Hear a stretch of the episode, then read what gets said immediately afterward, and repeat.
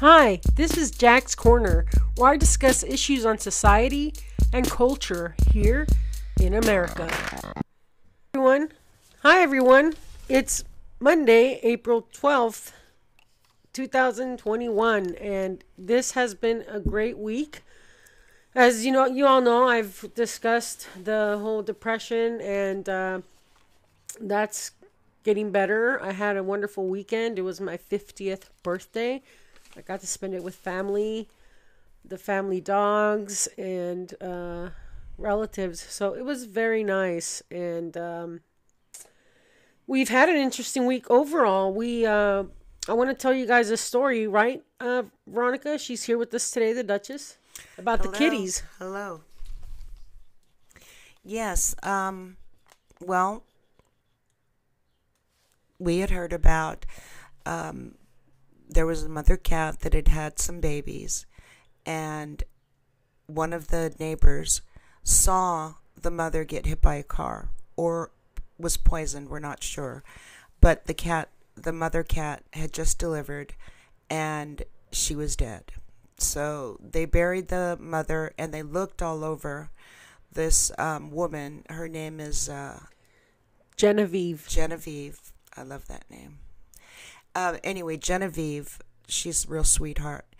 Um, she went out looking for this for the babies because she knew that there were these babies that they were going to be dying, and like the other, she had called us um, because she had ran out of cat food, and we're adopting two of her babies, to you know, two of the kittens that she had, and um, that's one is Maximilian, that's my guy, and then the other one Is is Akira. Akura, and that is Jackie's dog. Um, Cat. Or excuse me, cat, Kitten. kitten. yeah, sorry, I've got dogs on the brain. I'm watching uh, this famous uh, Latino from Culiacan that uh, has a TV show in America, and he made it really big. Cesar Millan. Anyway, um, so I was just watching Cesar Millan being interviewed. So I still have dog on the brain. um, so getting back to the story, um, Genevieve had been looking for the babies, and she couldn't find them the first day, not the first night. The second day passed. She looked again. She still couldn't find them. Then it was the third day, I believe, that um, the son heard the kittens, but they were inside of these bushes, and there was a fence there, and the bushes were very, very dense. So, what did he do? He set about chopping through those bushes to rescue those poor four little kittens. And he got all scratched up and he's you know broke the the branches and cut them and finally got to these four little babies that were starved dehydrated. And um, we had told uh, Genevieve that if if those kittens could be found that we would take the responsibility for them And the good thing was, prior to this, we had bought her because we are taking two of her kittens, and we weren't sure if the mother, which was previously a stray, if the mother was going to be a respons- responsible mother or not with the kitties. We bought her these bottles for baby formula for kittens, and so she already had the baby formula in the bottles, and she started feeding them herself first. And she was telling me that it was she was having a hard time. They're not they weren't latching yet to the to the nipples on the bottles and I felt like and Veronica and I we both talked about it quickly and we decided to call the animal shelter to see what we could do. and we called the animal shelter and thank god um, they said bring them on over and we have everything that they need. So on a rescue mission with those four little babies we went to the animal shelter And this was right after you gave them a little towel bath cuz they were still dirty. yeah they were still they still had the embryonic uh, fluid on them and they were sticky and um, smelly. I mean she must have just given birth when she she probably was thirsty or hungry and went to go get something. And um, that was when she died so uh, anyway the poor babies um, I knew that they weren't going to thrive. I knew that there was no way that we could feed them properly. And as it turned out, the shelter did have all the provisions that were needed. They have 24 hour uh, care people that have professional training. Yes, they do. and that they will care for the kittens 24 hours a day. As a matter of fact, as soon as we got there, they put them in the in an incubator. I mean, it was wonderful rescue, wonderful, wonderful. Yeah, So those kitties are going to be fine. And eventually they'll be adopted. They get fostered out to nursing mothers who are trained to basically raise these baby kitties when they lose their mothers, the Yes. orphaned kitties. yes, So they're going to be in good hands. yeah, And then in a couple weeks, in about three weeks, we will be getting our kittens from Genevieve, who has the cat that gave birth to her kittens. and I noticed that the cat, the mother, looked very thin. And I knew that as a mother, that you know, you nurse your babies, all of your nutrients get sucked out of your body, um, and they go straight to the child because you know, it's that's just nature. The next generation needs more um, nutrients, and so the mother is, you know, skinny and nutri- nutritionally deprived, I could tell. And um, she had ran out of cat food, so she said, just get some cat food. So we bought, a, you know, the nicest um, cat food you could get in a big bag. And um, I thought better of it the next day. And I said, Jackie, She's going to need some wet she's going to need some wet food because that's just you know her teeth are probably hurting you know she's got the calcium being sucked out of her and she's so thin i bet she it's hard for her to eat that the hard stuff and i was right um, she, jackie called up Gwen, uh, genevieve and genevieve said that's a great idea i was thinking the same thing i just had my son go to try to find some and um, so we we went and bought tons of it and um, went and straight delivered it. I said, Jackie, we got to do it now. You got to, you know, she didn't want to go. I said, Jackie, there's a mother cat and we're getting her babies. She is starving. And Right. so I, didn't guilt tripped her, I didn't guilt tripped out, her to I do it. Right. I didn't want to go out to a the outside world. yeah, and a mercy like, mission. Come on, this is a mercy mission. And I said, all right, Yeah. let's do it. So we did. And um, I, I asked her afterwards, I said, Now, don't you feel better that you did that, knowing that you helped that poor mother and ultimately is going to help those babies? And she said, Yeah, yeah, it was the right thing. I feel better. I almost felt guilty too. I almost felt like we should have taken her on when she was a stray because she wasn't quite Genevieve's cat. She would show up because there's a few strays that live around Genevieve's apartment complex. And there's an elementary school across the street, so these cats are out there at night. But they they're they're aware of when she or her husband show up from work or from running errands and they show up to get fed every day. So uh she's uh yeah she's she's the uh the mama of of the cats pretty much the way i see it. She takes care of them. She feeds them. But she couldn't keep the mama that passed because she already has her own cats in the house including the mother cat that gave birth to the kittens we're getting which was a litter of four Anyway, so the good news is is that um, the mother cat is now eating good food, soft food, and she's eating it up.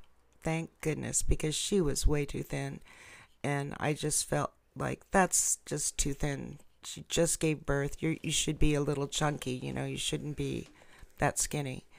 And uh, she certainly wasn't chunky. She was lean, lean, and that didn't look right at all. So yeah, it was the right thing to do, and um, I know she's feeling better. me too so i want to ask you you recently had a concussion Oh my god! You fell and you hit your head. I was in my bedroom. I didn't hear you. And when you showed me the swelling the next day, and then you just started acting strange, we didn't take you to the hospital because you were coherent. But, kind of. Yeah, but you were kind of in this in this daze. And I'm still in a daze, and this is the fourth day. yeah, but you were dropping things. oh, I couldn't even walk then. Yeah, I had to I had these walk. jerks, um, these uncontrollable jerks. But we called her doctor, and she's seeing her doctor tomorrow. yes, Yes, but she has this bruising on her eye. Looks like somebody punched her in the eye. yeah, and in my temple.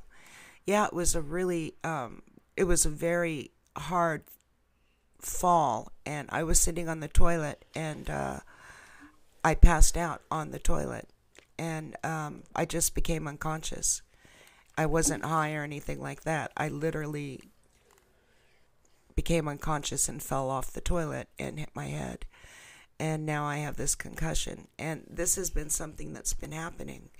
Um, Jackie said since she moved in, which was three years ago. And I didn't even know that I was doing it then.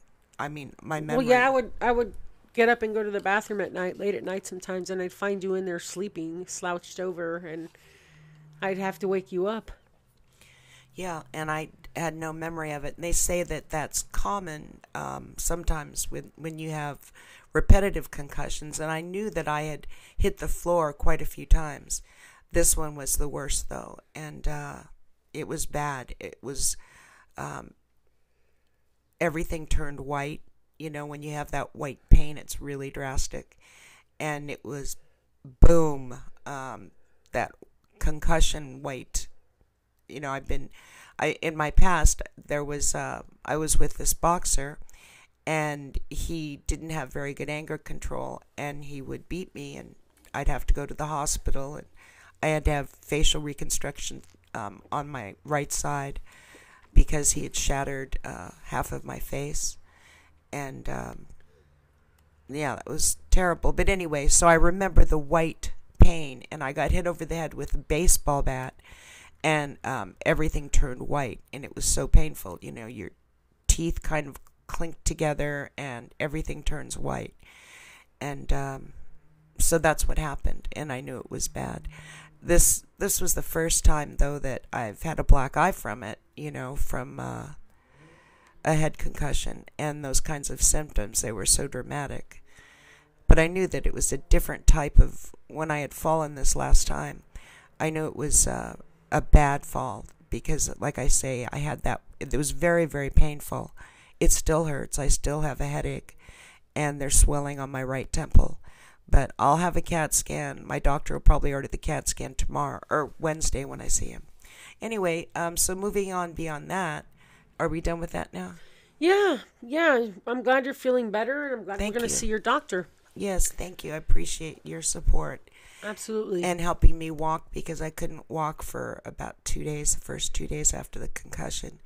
So I'd have to have her, um, I'd have to hold on to her, and she would literally help me walk to go to the bathroom. oh, you know, I'm here for you, Mama. Yes, thank you. Yeah, that was pretty scary stuff. Thank you. Okay, so moving right along, um, I'm going to share some something that I wrote recently that I was just postulating, and so I wrote this um, December 31st, 2020.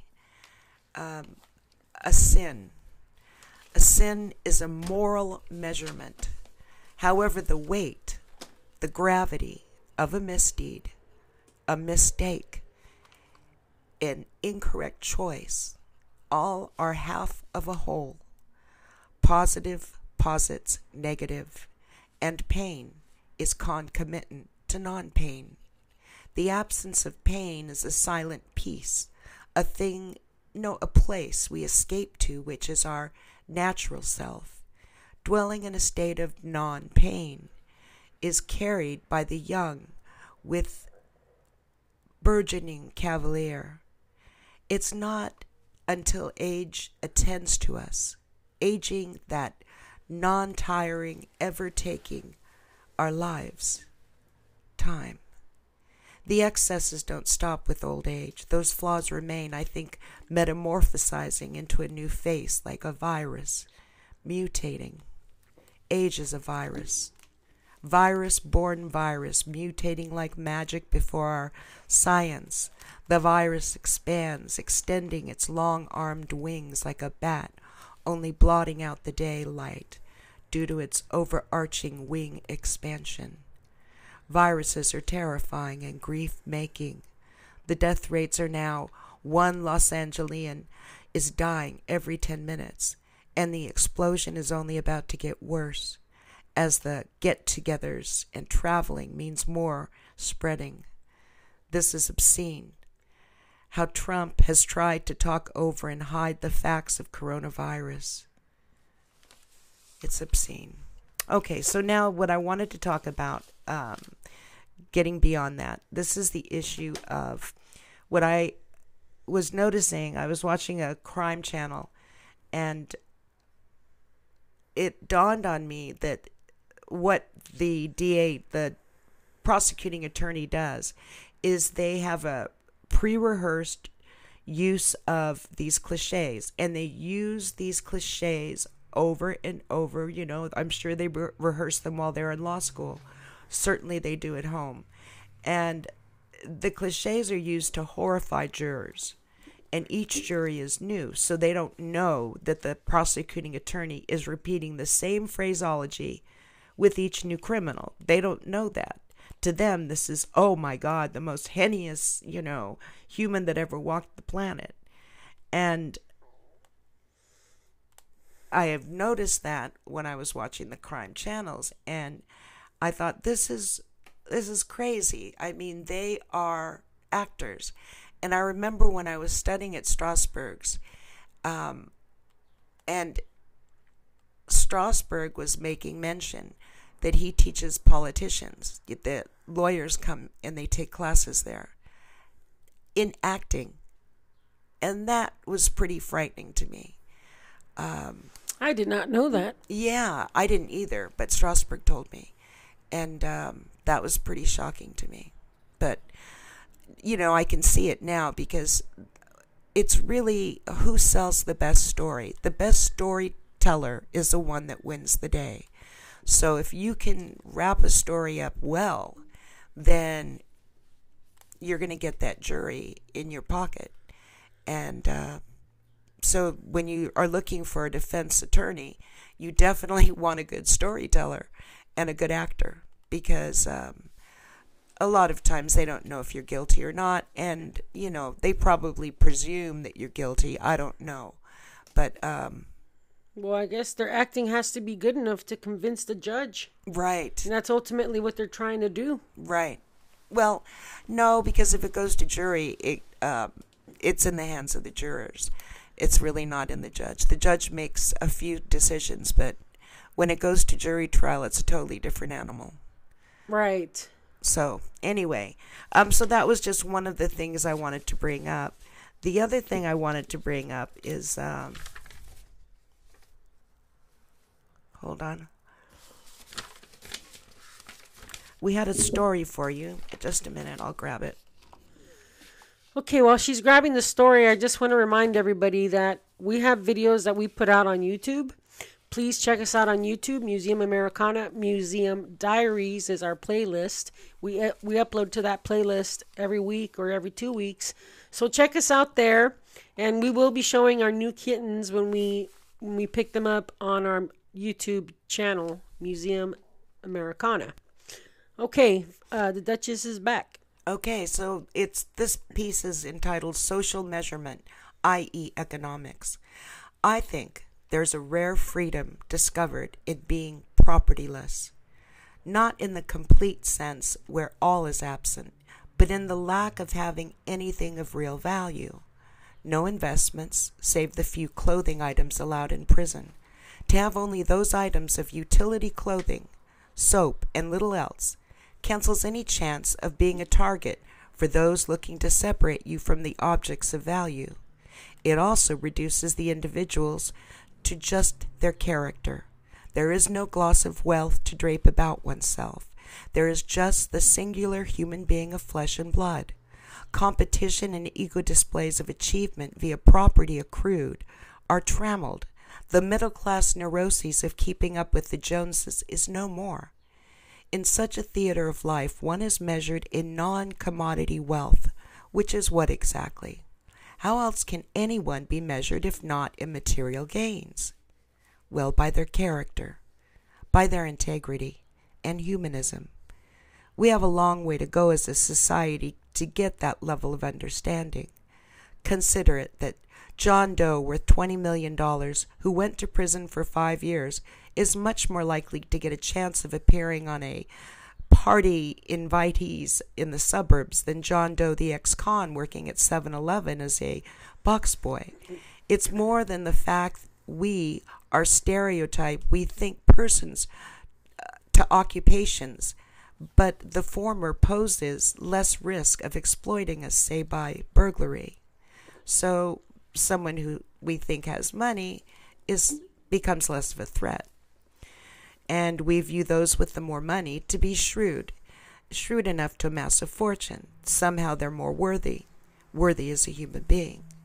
There is without question a discrimination made against those that are poor or blue collar workers. Whether we like it or not, we are socially conditioned to form an opinion of individual's worth as a human being based on his or her ability to rise in the money world. The heart of our American views is social worth. It's rooted predominantly in economics. our careers are challenged by the realities of their social worth. In other words, what will our society pay to a person in this occupation versus that occupation? The more money directed the profession or career, the more powerful we recognize that career to be. Also, with a certain genius. We are baffled by the proficiency of the Howard Hughes of the world and are intrigued by the Rothschilds of society. Ask yourself if your son came home and said, Dad, old Howard Hughes wants me to be his right hand in business, and I'm going to the DuPonts for dinner, so don't wait up. You'd probably be struck with pride. You couldn't say why exactly, but it just strikes you as a thing akin to achievement. However, if your daughter came home and said, Mom, I'm going to work with John Doe at 7 Eleven, and then I'm going to McDonald's to eat dinner, don't wait up you'd probably be a little less struck with pride. We don't look at our values as money motive based, but inescapably, they in part are in our society. Our country's currency slogan, In God We Trust, reflects our society's preoccupation with ennobling the whole economic milieu with a mystique worthy of examination. It can be speculated then that the individual with the most in God we trusts are conceived as being the more godly. Isn't it godlike to possess an economic wealth that, should you choose to, you could feed the state of Texas or house a population of Detroit? Despite our popular con- condescending view of the haves, when there are the have nots, we would more readily feel safer walking down a dark alley with our month's paycheck in our bag while chatting with the haves rather than a have not. We feel less threatened, less endangered. Any have not is equally aware of your discomfort with them when you walk down their street. It is a thing communicated without the necessity of words, as is the identity of a have not. Nonverbal communication, we know, accounts for estimates ranging between 60 to 90 percent of all communication between humans. What that means is when we assess a person, we are not only judging their ideas and thoughts, but their gesture, clothing, voice, and selection of words used to convey their ideas or communicated message. Whether we like it or not, we often react not so much to who they may be or what they may be about, but that which we associate with their combined verbal and nonverbal images. One word can set off a string of alarms in us, especially when combined with associated visuals. The word criminal, for example, the combined visual photo of a person in a jail uniform and in handcuffs. Our reaction is fear, and that fear triggers off even more associations families weeping, property losses, death, danger, threat, etc. The media helps maintain these associations for us as well. These ideas are reinforced when we continue to respond to them. This, in effect, leads to the maintenance and expansion of prisons. Unfortunately, it does nothing to alter the actual commission of crimes. We have disfigured the totality of a person, placed them in a box of association. We have not responded originally to the unique individual in the photo, but isolated that person into one presupposed pattern of behavior racism is promulgated in the exact same fashion as is sexism and ageism. We have a situation of crimism, or, as I say, crimophobia. Progress, that's fear of criminals.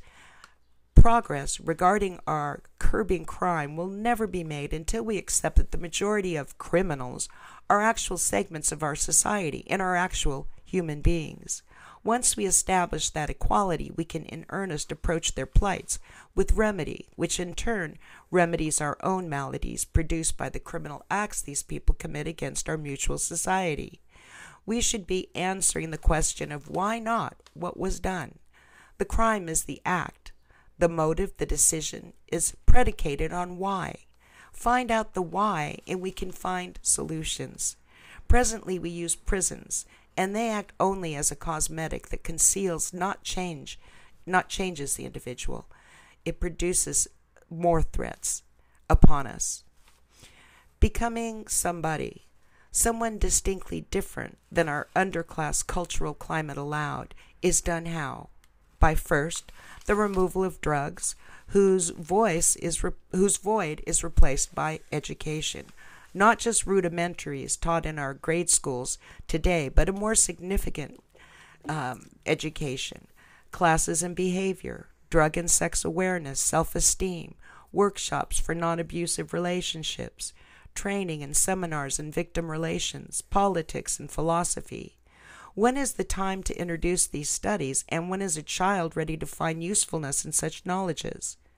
When does a child walk or speak or draw? From the beginning, we must infiltrate their education, gradually meeting them at each new psychological level of maturity. And for the adults now riddled with addiction and living on the earnings of welfare and crime, the time is now. We need a revolution in our society, an intelligent, progressive, precedent making educational revolution. It is time to stop using violence against violence, for it only destroys but education creates progress, change, and opportunity. Our days of easy, safe living are numbered no matter how law abiding and middle class suburb protected we are. We must respond to the massive gang and drug czars, monopolies that are currently flourishing and populating our land with staggering escalations in crime activity. Locking them up doesn't work. For every 1,000 we convict, 2,000 more will be recruited underclass minorities, poverty ridden young adults have ambitions, ambitions which can only be sated by the open doors of economic and culturally status filled positions. Such positions are offered in crime, principally the open drug marketplace. That door of opportunity is accessible and swiftly becoming the accepted norm. We see a revolution embracing crime occurring now. We must therefore employ a counter revolution the social educational revolution is the only solution I can see ahead, and we need to start that now. So I'm just going to share that. That was kind of more that was good. Philosophical stuff. Yeah. I thought it was going to be a story. I apologize. But that it's okay. It's something different. But touching on education, I found it interesting when you would tell me about the women that you would come across in prison that were Ill- illiterate. Yes, I used to teach them. I learned um, the Laubach method, and it's a method of teaching English to adults and non-speaking English or non-speaking, um, yeah, English English non-speakers. So people that are from other countries immigrating. The Laubach method um, is used for people that just can't read or write. All people. Well, fantastic. Okay, here we are. Um, thank you for sharing that today and everything that you did share today. Um, do you have anything you want to add before we end this segment of Jack's Corner? Yes. Um, in fact, we didn't touch upon uh, some of the things that I hope we get to in another chat later, another segment. I okay. wanted to talk about Soul on Ice by Eldridge Cleaver. Oh. The book yes. you're reading. Yes. Ex Black Panther. Yes. Uh, minister.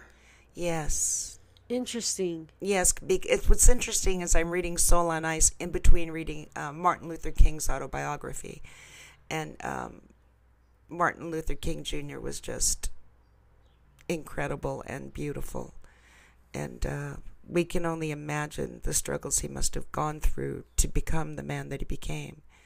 Um, you know, it's one thing I will add is that um, there seems to be a tradition among, if you have a minister father, it's very common that you become a minister too. Isn't that interesting? Yeah. And then their children become ministers, and It's a tradition. Right. It is. I remember my mother had told me that one of my relatives um, had a movement, a religious movement called the Culverites, and her last name is Culver. And I think it might have been in Utah. I can't remember. Rick did the um, background searching of the Culverites. Right. But what's interesting is I became a preacher while I was incarcerated. While you were in prison. Yeah. That's right. Anyway, so all that said, um, I hope everyone stays safe and um, Yes. and is is surrounded by love and support. Um, we certainly send you love and support from a distance. We here um, in Jack's Corner. Right. So thank you all for tuning in. We do have a Patreon account. If you want to head over there, it's www.patreon forward slash Museum Americana. If you'd like to become a patron for Museum Americana, who sponsors this podcast, Jack's Corner. Okay, well, it was a pleasure being with you, Jax, and um, Same we're here. signing Thank you. off. We'll love see you next time. to the world. All right. See you next time. Bye. Thank you.